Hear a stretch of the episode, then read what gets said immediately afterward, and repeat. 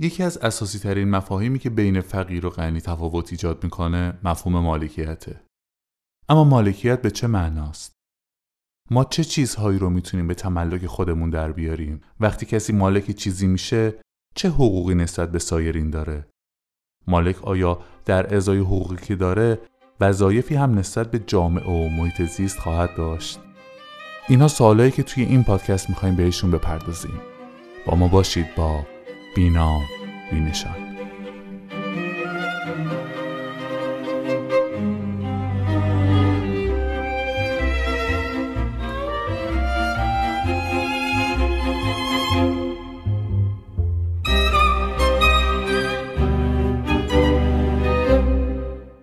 موضوع این قسمت به نظرم خیلی جالبه، چون بزرگترین نظریه‌های اجتماعی و سیاسی در طی دو قرن اخیر که در عالم واقع تحقق پیدا کردن و قصد داشتن تا جهان رو به سمت عدالت هدایت کنن، حول مفهوم اقتصاد شکل گرفت. گفتمان غالب در این دو قرن گفتمانی مادی بود و پول هم به عنوان شاخصی مادی میتونست معیاری عینی برای بررسی عدالت باشه. از قرن هفدهم هم که فلاسفه عصر روشنگری امیدشون رو دیگه به تحقق عدالت از آسمان بریدند، عدالت رو امر آخرالزمانی دیگه نمی‌دیدند و برای تحقق عدالت به جای تکیه بر خدا، تکیه به تلاش‌های انسان مدرن کردند تا با شناخت قوانین طبیعت و پیشبرد تکنولوژی از پس چیزهایی که انسان و جوامع رو محدود کرده بود، تغییر ماهوی در فهم بشر از عدالت ایجاد شد. برای رهایی از فقر و ظلم دیگه فقط دعا کارساز نبود، بلکه دستهای بشر هم در جهاتی معنادار شروع به کار کرد. انقلاب صنعتی این ایده رو قوی تر کرد که با تکیه بر علم و ساخت ابزار میشه به ثروت بیشتری دسترسی پیدا کرد و فقر رو از بین برد. این دومین تحول ماهیتی در تحقق عدالت بود. تا اون زمان انسان‌ها تنها با زهد و صرفه‌جویی سعی می‌کردند سهمی از ثروت رو که براشون مقدر شده بود مدیریت کنند. اما انسان مدرن که هر روز بخش بیشتری از جهان رو کشف می‌کرد، به ایده جدیدی رسید. ایده‌ای که میگفت اگه سرمایه کل جامعه رو به یک کیک تشبیه کنیم و قرار باشه این کیک رو بین عده‌ای تقسیم کنیم، دو راه حل داریم. یکی این که بر سر اینکه هر کس قطعه بزرگتری گیرش بیاد با هم دعوا کنیم، یا اینکه به جای این دعوا تلاشمون این باشه که این کیک اقتصاد رو بزرگتر کنیم تا به این ترتیب هر کی سهم بیشتری گیرش بیاد. تو این دیدگاه مالکیت شخصی به رسمیت شناخته میشه و رقابت بین فعالان اقتصادی عامل محرکه برای اینه که هر کی سهم بیشتری برای خودش به دست بیاره. به قول آدام اسمیت که در قرن هجدهم هم زندگی میکرد، یک دست پنهان هم در بازار وجود داره که منافع فردی و جمعی رو به صورت تدریجی هماهنگ میکنه.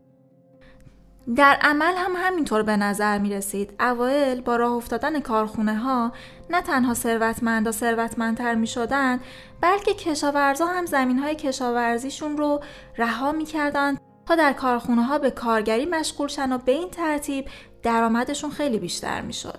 اما نمیتونیم این افزایش درآمد رو به معنای ایجاد عدالت بگیریم، چون خب صاحبای صنایع و کارخونه‌ها که ابزارهای تولید رو داشتن خیلی ثروتمند میشدن و کارگرها همچنان در تامین مایحتاج اولیه زندگیشون هم مشکل داشتن.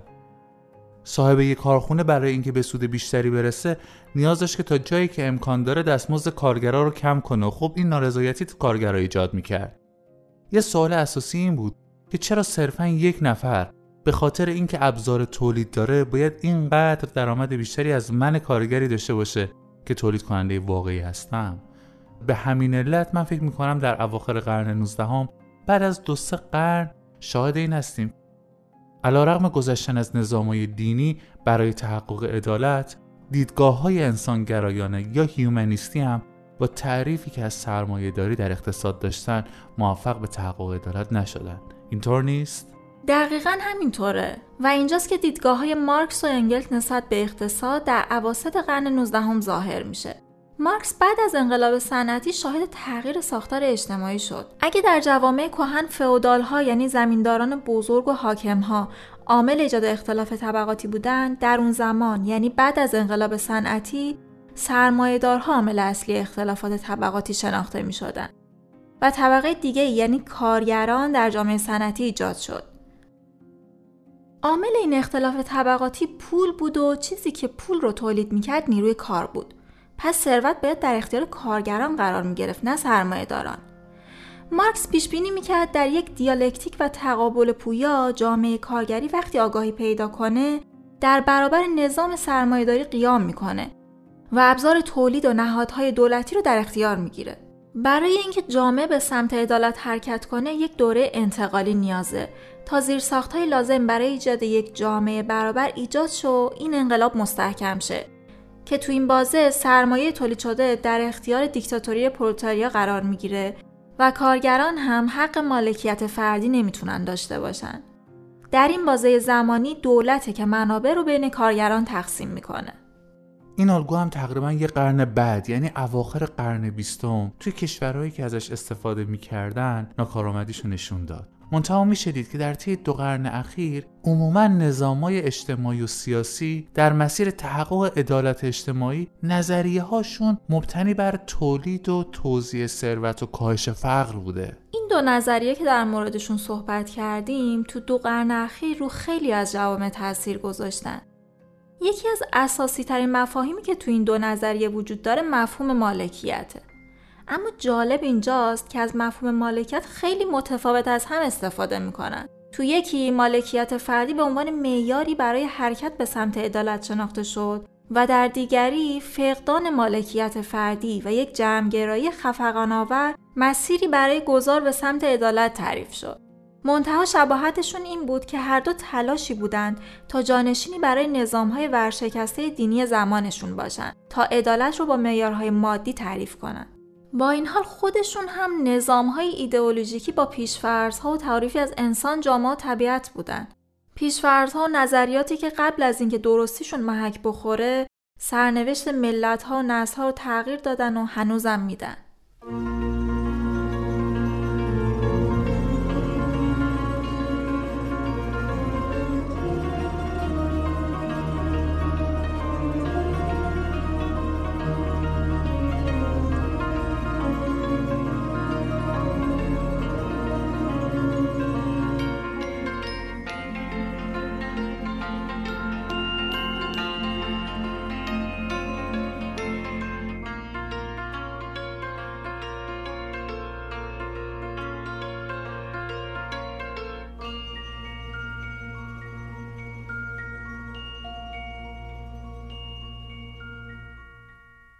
پس اینم عجیب نیست که تو قرن بیستم تمایل و کشش به سمت ایدئولوژی زدایی از اقتصاد رفت. دقیقاً. علاوه بر کاپیتالیسم یا نظام سرمایه‌داری و مارکسیسم، در اوایل قرن بیستم تحت تاثیر نظریات فلسفی ماده‌گرایانه مثل پوزیتیویسم که فقط گزاره‌هایی رو درست می‌دونست که عینی و تحقیق پذیر باشند، اقتصاد خیلی عملگرایانه‌تر هم شد. از منظر پوزیتیویست ها عدالت و اخلاقیات به عنوان مفاهیمی انتزاعی چون عینی و تحقیق پذیر نبودند معنادار به حساب نمی اومدن. اما موضوعاتی مثل سود و ضرر هم تحقیق پذیر بودند و هم عینی. با یه جمع و کم ساده هر شرکتی و بنگاه اقتصادی میتونست بفهمه که چقدر سود یا ضرر کرده. چنین اقتصادی خودش رو از اخلاق جدا میکنه چون اخلاقیات گزاره های تحقیق پذیر و عینی نیستند. چنین اقتصادی التزام و ارتباطش رو با مفهوم عدالت اجتماعی قطع میکنه چون عدالت هم یک مفهوم عینی و تحقیق پذیر نیست. خب چنین دیدگاهی نسبت به مالکیت چه ایرادی داره؟ ایرادش اینه که جهان رو یک کل پیوسته نمیبینه. کسی که مالک زمینیه میتونه توش کارخونه بزنه و فاضلاب کارخونه‌شو توی زمین خودش بریزه تا زمانی که برای خودش یا در صورت لزوم برای دولت به صرفه تر باشه.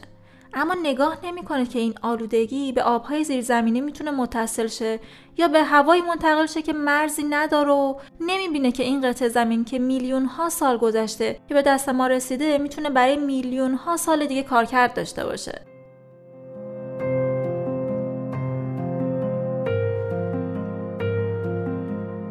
به نظر من دومین چالشی که وقتی از منظر پوزیتیویستی به مفهوم مالکیت میپردازیم وجود داره محدود بودن مالکیت به اشیاء مادیه. ما اگه بخوایم دارایی هامون رو نام ببریم، مثلا میتونیم از دانشمون، صفات و خصایل اخلاقی، مهارت ها و روابطمون هم نام ببریم. دانشی که من کسب کردم آیا جزو دارایی های من نیست؟ امروزه فهم این مسئله برامون خیلی آسان‌تره. خیلی از کسب و کارها صرفاً با داشتن یک ایده اولیه به سوددهی رسیدن. شرکت‌های دانش بنیان سرمایه مالی اولیه زیادی نمی‌خوان، ابزار تولید نمی‌خوان، بلکه بیشتر با دارایی‌های غیر مادی شروع به کار می‌کنن، مثلا با یه ایده ناب. هر کدوم از دارایی‌های غیر مادی بالا می‌تونه منتج به تولید ثروت شه، مثلا داشتن روابط اجتماعی قوی یا داشتن اراده در کار. از منظر محدود و تنگ پوزیتیویستی هیچ کدوم از مواردی که در بالا ذکر کردیم شی یا دارایی به حساب نمیان و تحت تملک کسی نمیتونن قرار بگیرن. به همین دلیل عرصه اقتصاد حداقلی و تنگ نظرانه شده. تقریبا نیم قرن طول کشید تا بعد از جنگ جهانی دوم یک نظریه که مجدداً بخواد بین اخلاق و علم ارتباط برقرار کنه ارائه بشه. تا اینجا اینطور متوجه شدم که مالکیتی که صرفاً از جنبه مادی تعریف می شده جهان رو یک کل ارگانیک نمی دید و به اشیاء مادی محدود بوده و اینکه این مالکیت فاقد جهت و معنا برای انسان و جهانه. یعنی در چنین نگاهی میل به تملک هر چیز تنها وابسته به عرضه و تقاضاست، نه هیچ چیز دیگه ای. یعنی وقتی انسان موجودی مادی باشه و دارایی‌هاش هم مادی باشه، خب چه اهمیتی داره که چی داره جمع می کنه؟ اما وقتی ما انسان رو موجودی میدونیم که با استعدادها و ظرفیت‌هایی به این دنیا اومده و هدفش اینه که این پتانسیل‌ها رو به ظهور برسونه، اون وقت تملک هر چیز در خدمت اینه که به ظهور و بروز قوا و توانمندی‌های فرد کمک کنه. مالکیت خودش یک هدف نیست، یک ابزار یا وسیله‌ای هست در خدمت هدفی متعالی‌تر. در حالی که در دنیای ما به دست آوردن هرچه بیشتر ثروت مادی داره یک غایت میشه، چون پیش‌فرض‌هایی از این دست وجود داره که هرچی بیشتر باشه بهتره. فکر کنم موانعی که نظام‌های اقتصادی برای تحقق عدالت باهاش مواجه بودن برام واضح شده. منتها موافقی درباره ایده بدیلی که بتونه ما رو از این بنبست خارج کنه صحبت کنیم؟ حتماً. عبدالبها در اوایل قرن بیستم به اروپا و آمریکای سفر میکنه که فلسفه ماده‌گرایی مثل پوزیتیویسم عدالت و اقتصاد رو به سمت عینی و تحقیق پذیر بودن، یعنی مالکیت پول و اشیاء مادی، هدایت میکرد. داروینیسم اجتماعی هم رقابت و تنازع برای بقا رو ترویج میکرد. در واقع طبیعی و عادلانه بود که هر کسی که زور و قدرت بیشتری داشته باشه مستحقه که ثروت بیشتری هم داشته باشه و این با عدالت طبیعت منافاتی نداشت.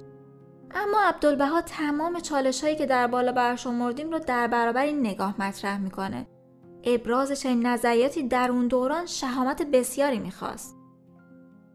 این نعمت و ثروت و راحت جسمانی سعادت تامه جماد و نبات و حیوان است و هیچ ثروت و قنایی و راحت و آسایشی در عالم جسمانی مثل قنای این طیور نیست، به جهت اینکه این فضا و کسار فضای آشیانه او، جمیع دانه‌ها و خرمن‌ها ثروت و قوت او و جمیع اراضی و قرا و چمن و مرعا و جنگل و صحرا ملک او. حال این مرغ غنی‌تر است یا اغنیای انسان؟ زیرا آنچه دانه چیند و ببخشد ثروتش تناقضی حاصل نکند. پس ثابت شد ثروت و اولویت انسان مجرد به لذایذ جسمانی و نعم دنیوی نه، بلکه این سعادت جسمانی فرع است و اما اصل اولویت انسانیه خزائل و فضائلی است که زینت حقیقت انسان است.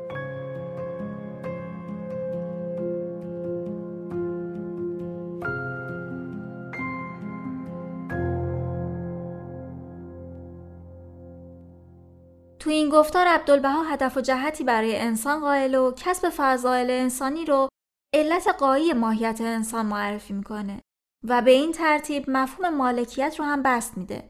اون چه انسان قراره در این عالم به دست بیاره در نهایت اشیاء مادی نیست، بلکه صفاتی است که زینت انسانه. عبدالبها جهت جالبی به مالکیت میده. مالکیت شخصی رو میپذیره، اما این مالکیت هم وسیله‌ای هست که انسان بتونه در مسیر خدمت به دیگری استفاده کنه. ما باید به مثابه منبع و چشمه‌ای باشیم که مدام فیضان و فوران نموده، از مخزن غیب مستمرن کسب فیض می نماید. سر زندگانی حقیقی و واقعی در این است که از برای ترفیع حال هم نوع خویش مستمرن بذل جود و احسان نماییم و به فیوزات لاریبیه منبع خیر و غنا متکی باشیم، بدون اینکه از فقر و مسکنت بیم و هراسی به خود راه دهیم. این است رمز حیات حقیقی. عبدالبها نه تنها فهم جدیدی از مالکیت ارائه میده، بلکه در نگاه او طریقی که مالکیت رو کسب میکنیم هم حائز اهمیته. غنا منتهای ممدوحیت را داشته اگر به سعی و کوشش نفس خود انسان در تجارت و زراعت و صناعت به فضل الهی حاصل گردد و در امور خیریه صرف شود و علل خصوص اگر شخص عاقل و مدبر تشبث به وسائلی نماید که جمهور اهالی به ثروت و غنای کلی برسد. همتی اعظم از این نه، چه که این بلند همت سبب آسایش و راحت و سد احتیاجات جمع غفیری از عباد حق گردد. ثروت و غنا ممدوح اگر هیئت جمعیت ملت غنی باشد، ولکن اگر اشخاص معدوده غنای فاحش داشته و سائرین محتاج و مفتقر و از آن غنا اثر و ثمری حاصل نشود، این غنا از برای آن غنی خسران مبین است. ولی اگر در ترویج معارف و تأسیس مکاتب ابتدایی و مدارس و صنایع و تربیت ایتام و مساکن، خلاصه در منافع عمومی صرف نماید، آن شخص اندالحق و الخلق بزرگوارترین سکان زمین و از اهل اعلاءالین محسوب. بنابراین عبدالبها اگرچه مالکیت فردی رو به رسمیت میشناسه، اما این مالکیت رو به خیر جمعی هم متصل میکنه. اما این دیدگاه عبدالبها دلالت‌های ضمنی دیگه‌ای هم داره. اینکه کار ما در امور خیر صرف بشه به چه معناست؟ با گسترش خیریه‌هایی که بخشی جزئی از درآمدشون رو صرف نیازمندان می‌کنن، چطور میشه در این مسیر قدم برداشت؟ واکنش ما نسبت به ادامه کارمون وقتی می‌فهمیم بخشی از فعالیت‌های اقتصادیمون باعث آسیب‌های جدی به جامعه است چیه؟ چه مشاغلی نیازهای واقعی جامعه رو پاسخ میدن؟ چطور میشه ثروتمون رو در مسیری که تغییرات اجتماعی پایدار ایجاد میکنه صرف و تبرع کنیم؟ اینها صدها سوال دیگه که از دل بینش عبدالبها نسبت به حل مشاکل اقتصادی بر اساس فضایل روحانی مطرح میشه موضوعات یادگیری ما هستند.